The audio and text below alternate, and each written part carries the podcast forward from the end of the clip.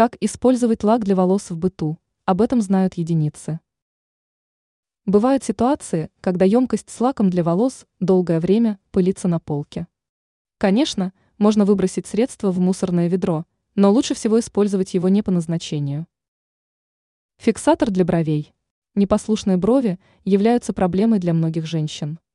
Конечно, в магазинах можно найти специальные средства. Но что делать, если гель-фиксатор отсутствует, а волоски требуют немедленной укладки?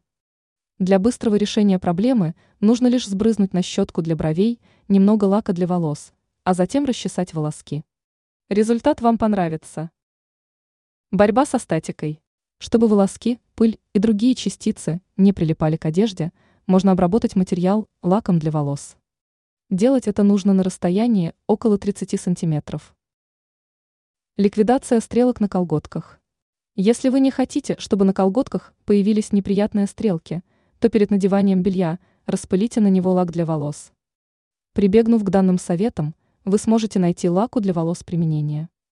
Ранее сообщалось о способах быстрого размораживания мяса.